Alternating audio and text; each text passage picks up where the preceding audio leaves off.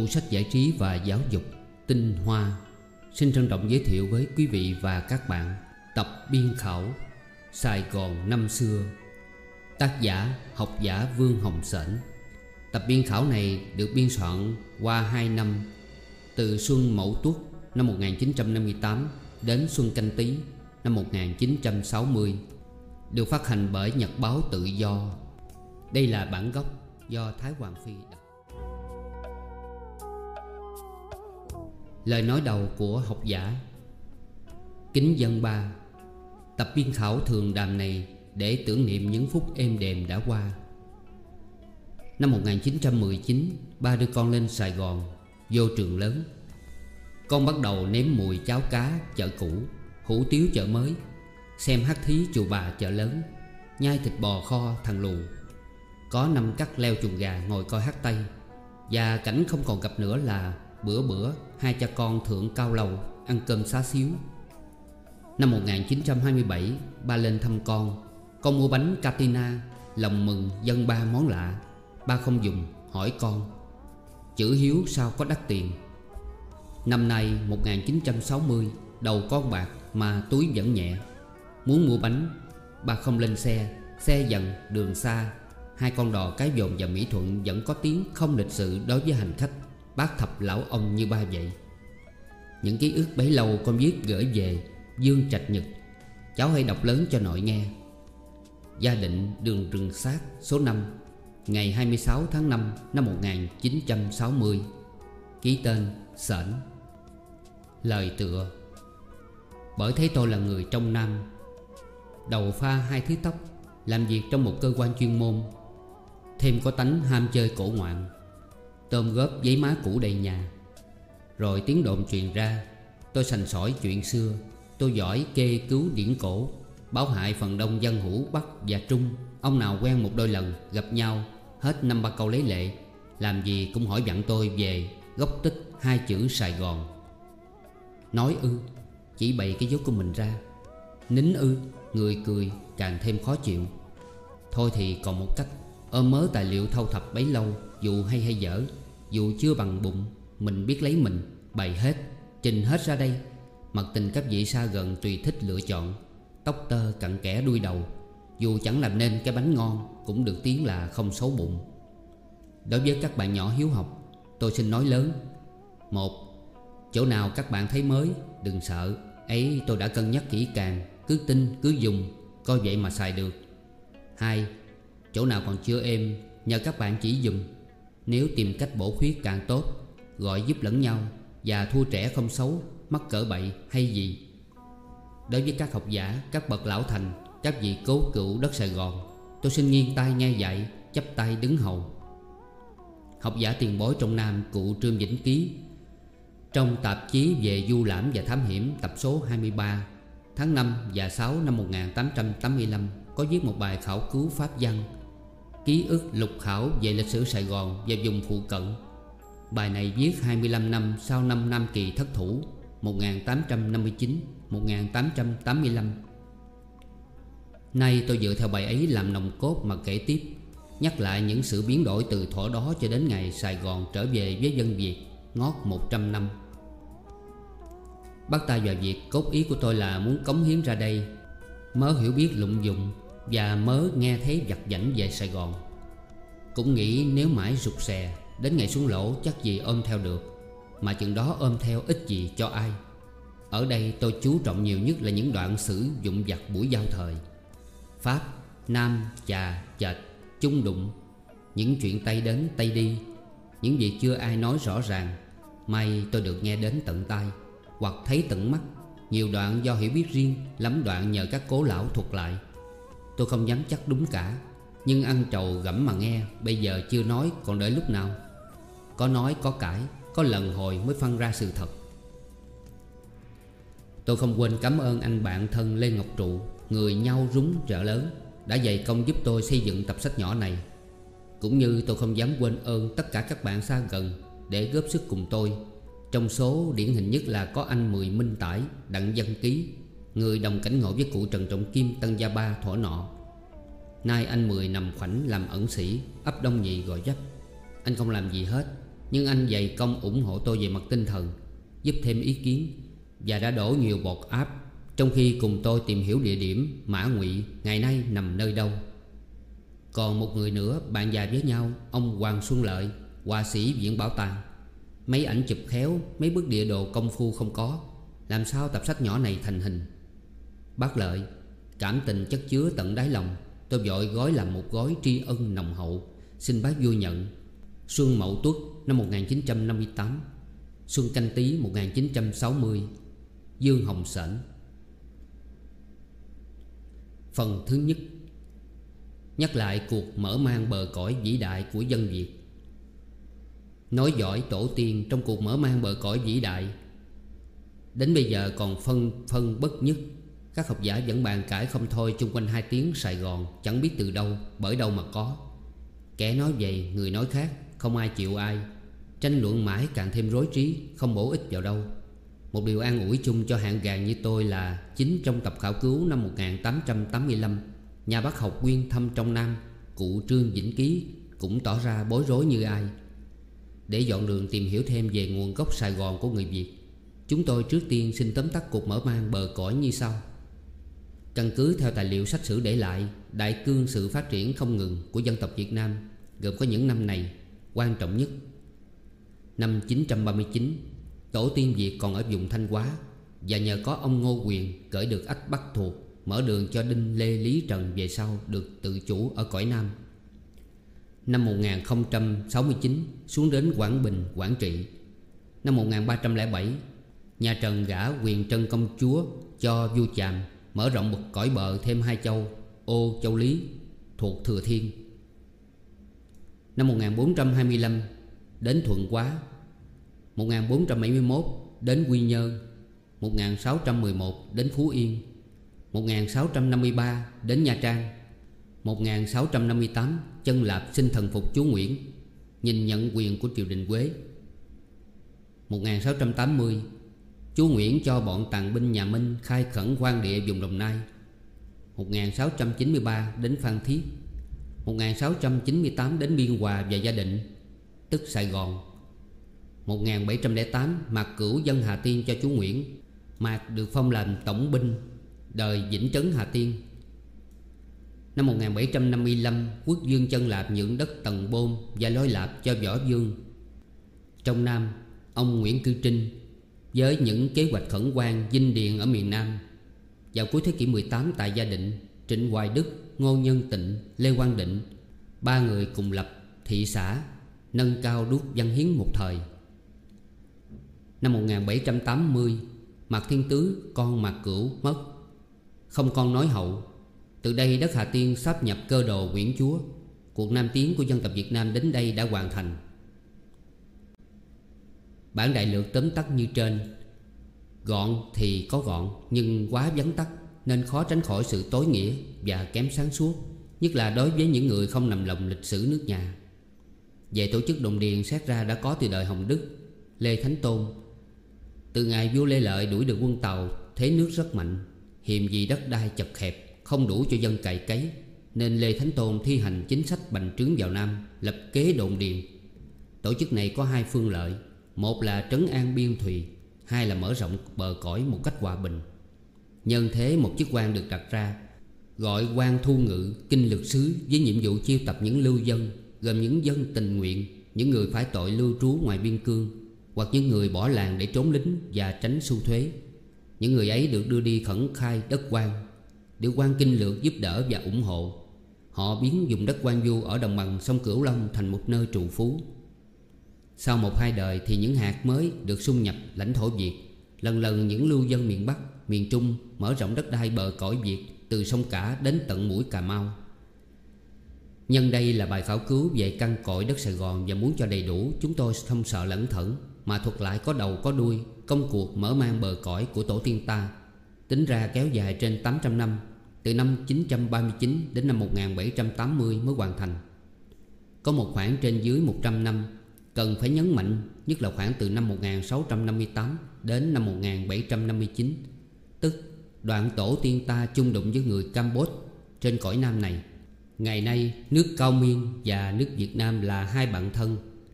Lẽ ra không nên khơi lại chuyện cũ, nhưng nghĩ vì đây là lịch sử nên chúng tôi xin hết sức thận trọng, vô tư và khách quan, thuật lại như sau để đánh tan những hiểu lầm. 1. Cõi Nam từ năm 1658 đến năm 1753. Lúc ấy đã có người Cambodian ở trên đất Nam này rồi. Nói chính đáng mà nghe, từ Quế, chúa Hiền Dương đã từng cất quân đi chinh phục miền Nam.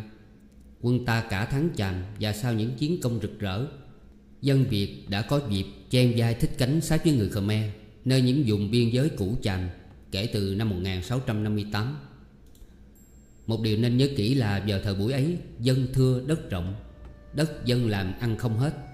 Việc đi khai khẩn đất quan là thường sự và không hề sanh ra việc gì rắc rối. Tục thường ví chim trời cá nước, ai bắt được nấy nhờ. Một điều khác cần nói thêm là đất miền Nam của bán đảo Ấn Độ, China cũng không phải thiệt thụ, phần đất phụ ấm của Khmer. Sự thật thì dòng thổ dân tiên chiếm vùng đất này là giống Phù Nam đã bị tiêu diệt từ thế kỷ thứ 7, và có thể người Khmer chiếm thay người Phù Nam từ thế kỷ thứ 7.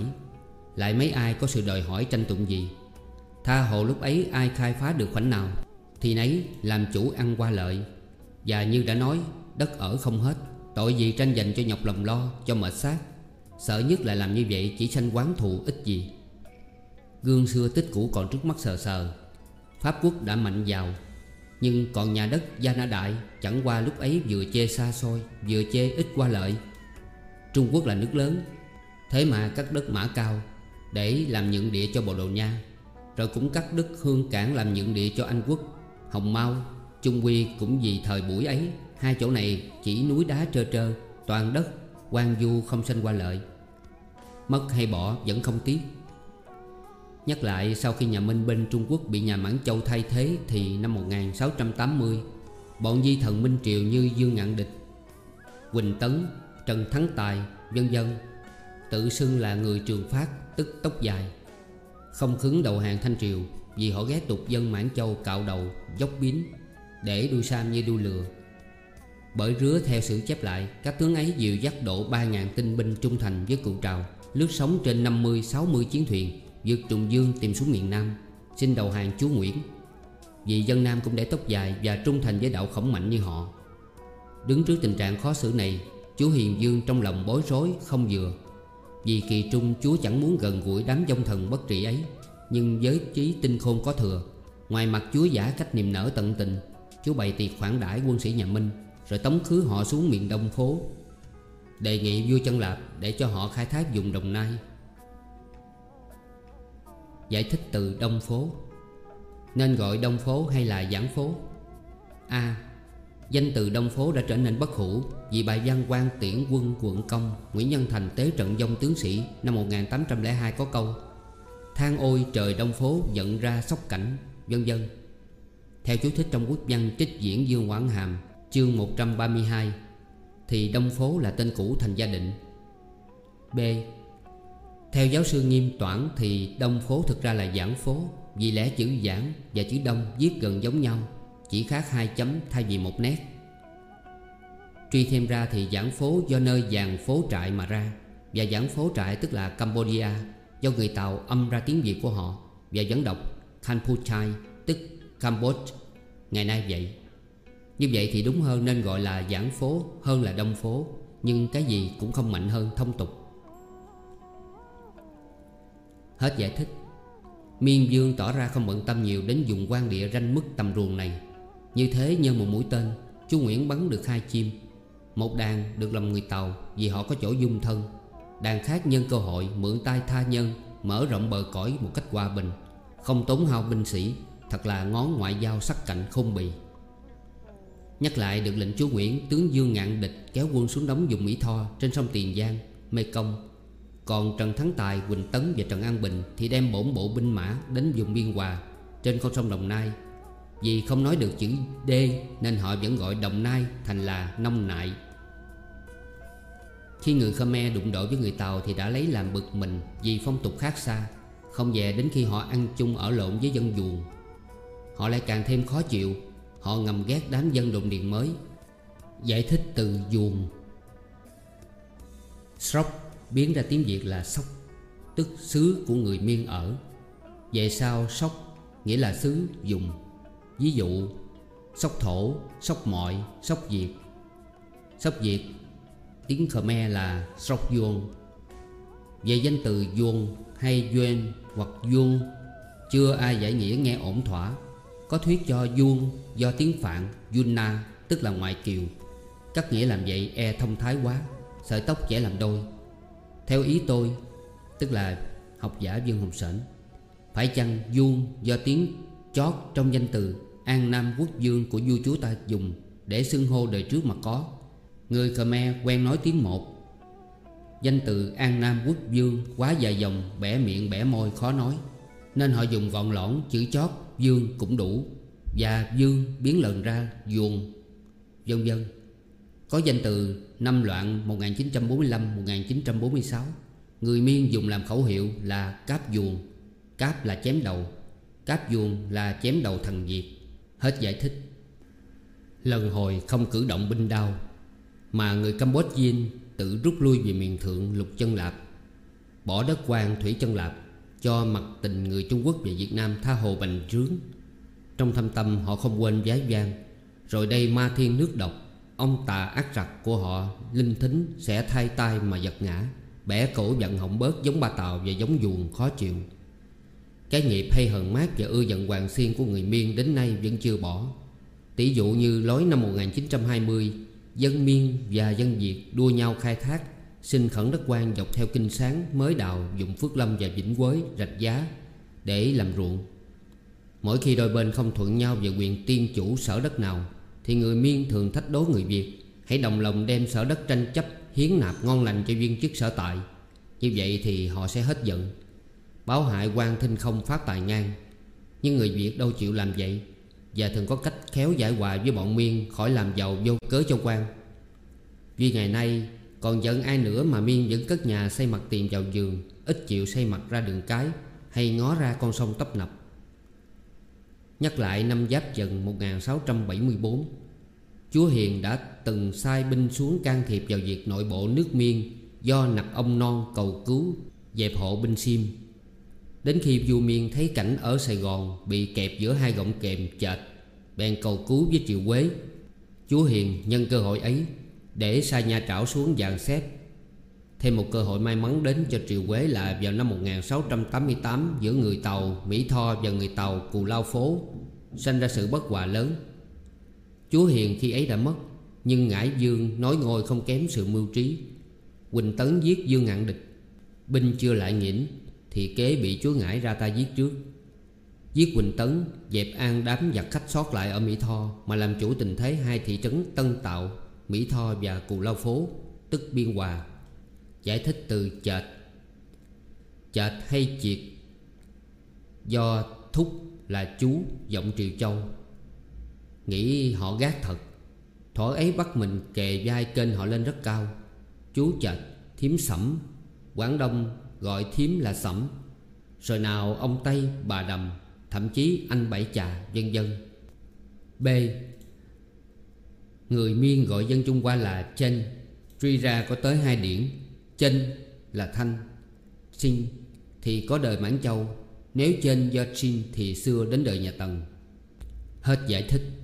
Chúa Thừa Thắng cho binh tướng kéo róc lên Campuchia, tới trước thành Gò Bích. Miên Dương một mặt dẫn phi tần về ẩn thành U Đông, mặt khác sai sứ nạp biểu cầu hòa. Chúa Ngãi chấp nhận. Chuyện binh tướng Việt kéo về an dinh lập trại tại Bến Nghé, công việc ấy gọi là đồn dinh. Giải thích từ đồn dinh.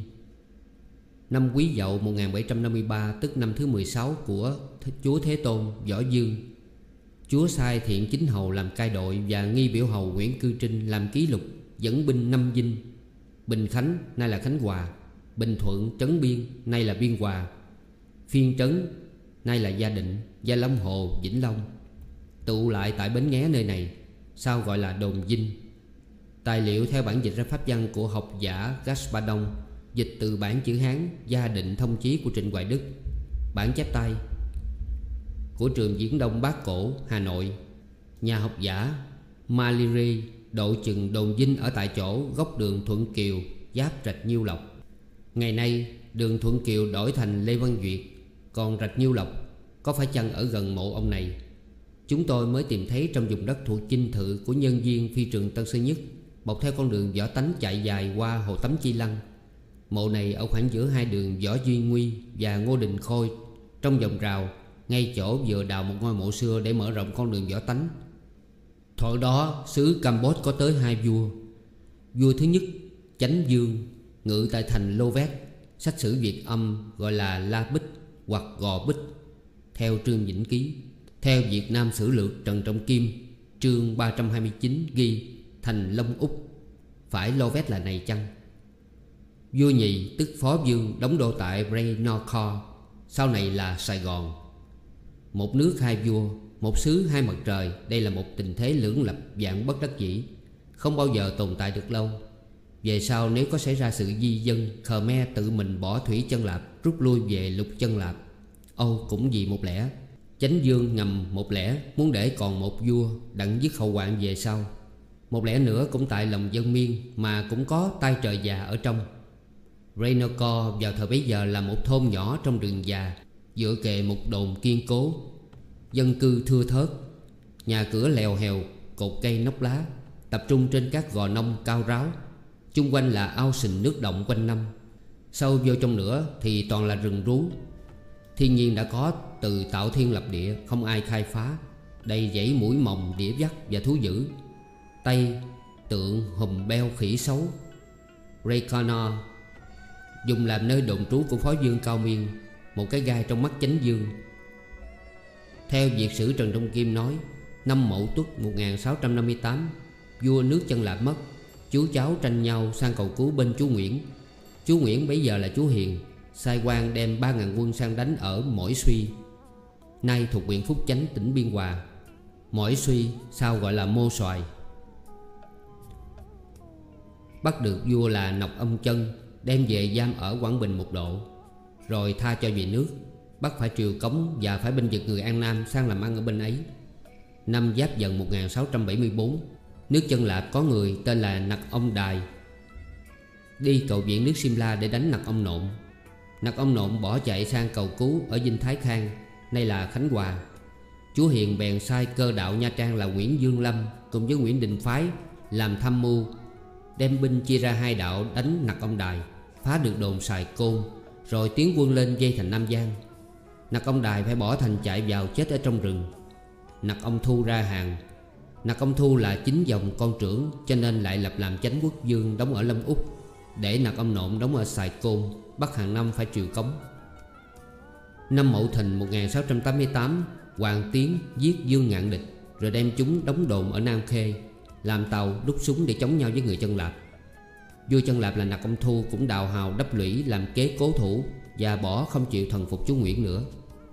Bấy giờ chú Nguyễn là Nguyễn Phúc Trăng sai quan đem quân đi đánh dẹp, dùng mưu giết được Hoàng Tiến và bắt vua Chân Lạp phải theo lệ triều cống. Năm Mậu Dần 1698, chú Nguyễn là Nguyễn Phúc Chu sai ông Nguyễn Hữu Kính làm kinh lược đất Chân Lạp, chia đất Đông Phố hay Giảng Phố ra làm dinh, làm huyện, lấy xứ Đồng Nai làm huyện Phúc Long và xứ Sài Côn làm huyện Tân Bình. Đặt trấn Biên Dinh tức là Biên Hòa và phiên trấn Dinh tức là Gia Định, sai quan vào cai trị. Lại chiêu mộ những kẻ lưu dân từ Quảng Bình trở vào để lập ra thôn xã và khai khẩn ruộng đất.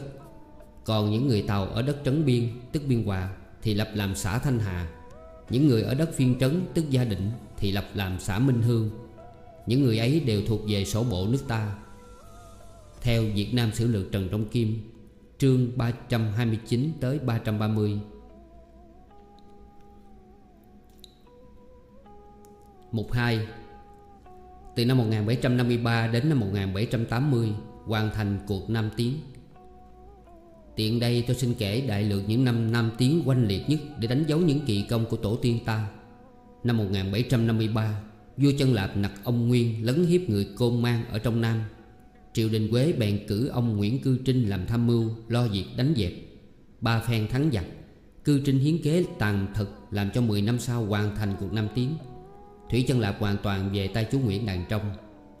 Bấy giờ miền rừng sát Quan Du, cực Nam là vùng Lôi Lạp, tức Gò Công, Tầm Bôn tức Tân An, và dùng các cửa sông Cửu Long, Ba Thắt tức dùng Sóc Trăng, Bạc Liêu, và Trà Giang tức Trà Vinh, Bến Tre cũng vẫn còn thuộc chân Lạp. Đồng thời với việc thôn tính nước Chiêm 1611-1692, chúa Nguyễn đã tiến lần xuống miền Đồng Nai, Phì Nhiêu.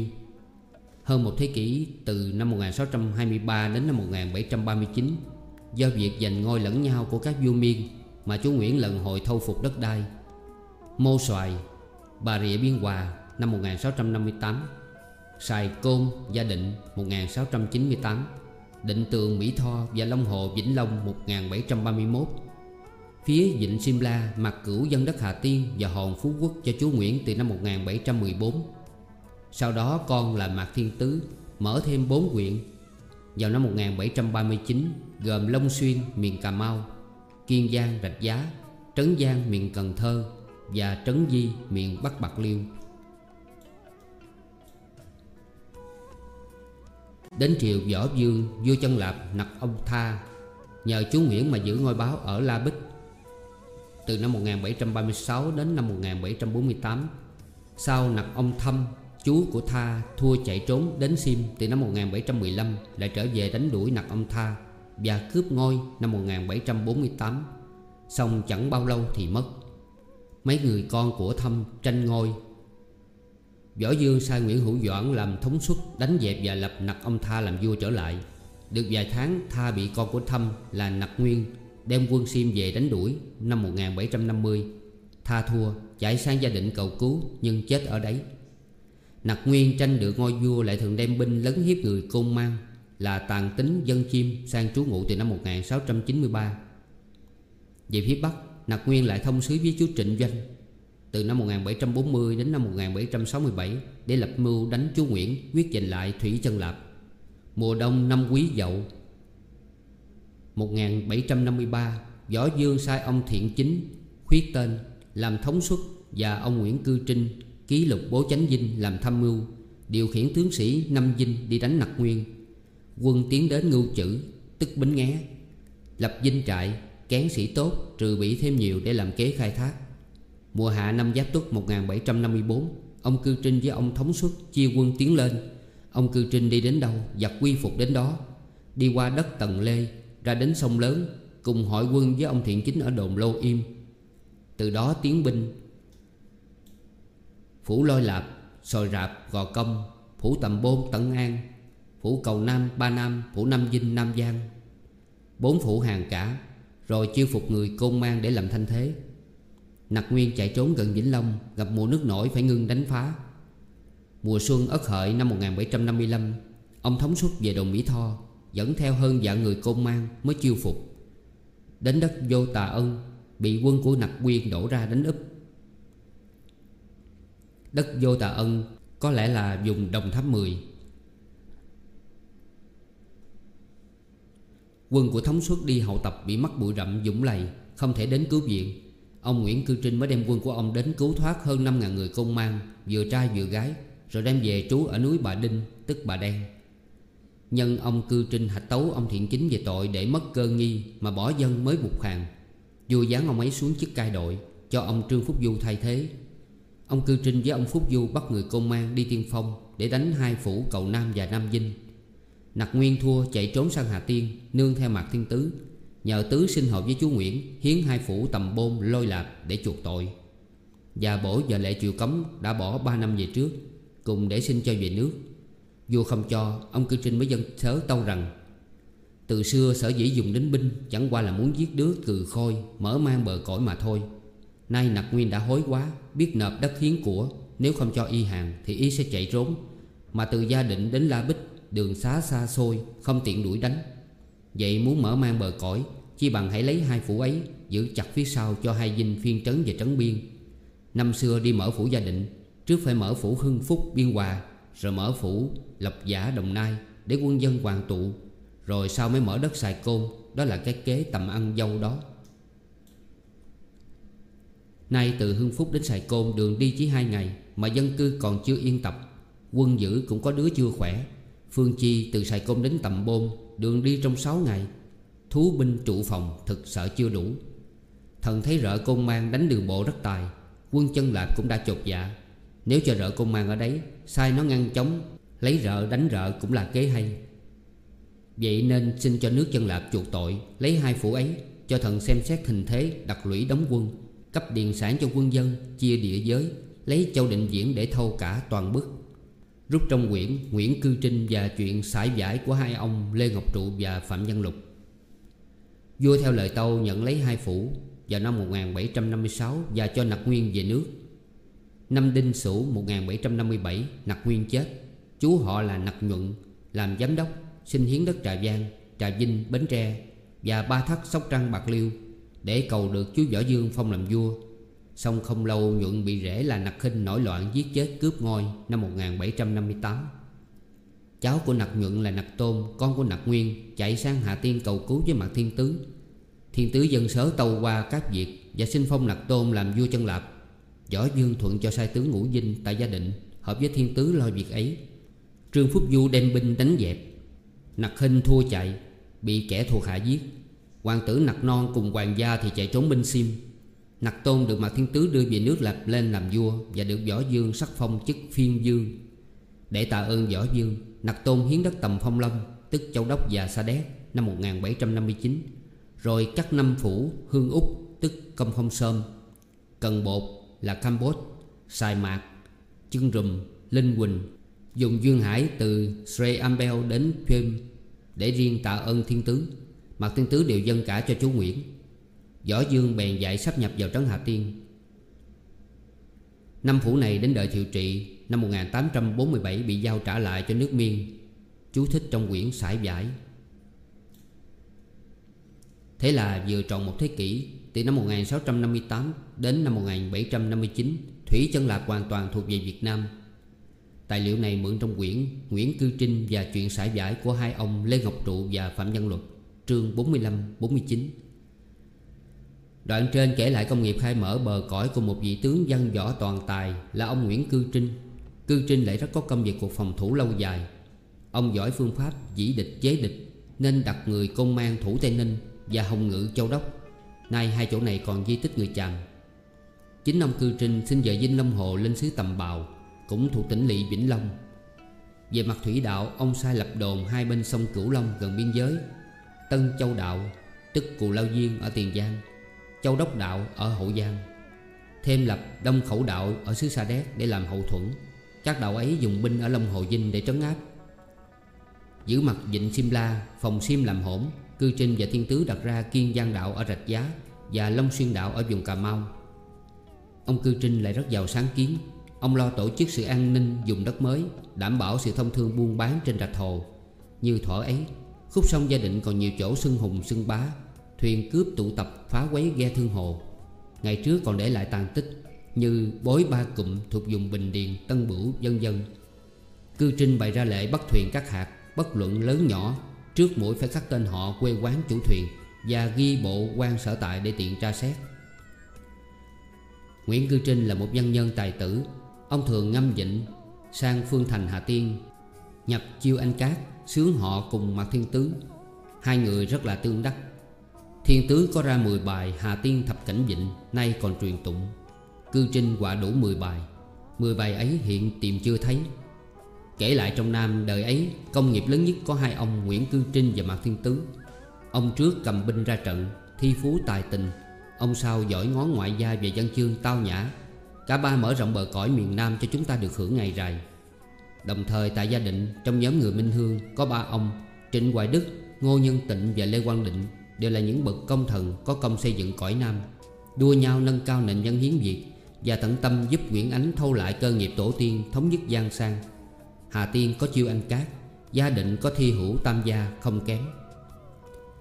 Năm 1780, Mạc Thiên Tứ từ trần, không có con nối hậu. Đất Hà Tiên từ đây sáp nhập cơ đồ chú Nguyễn. Cuộc nam tiến của dân tộc Việt Nam đến đây kể như đã hoàn thành. Hết phần 1. Còn tiếp.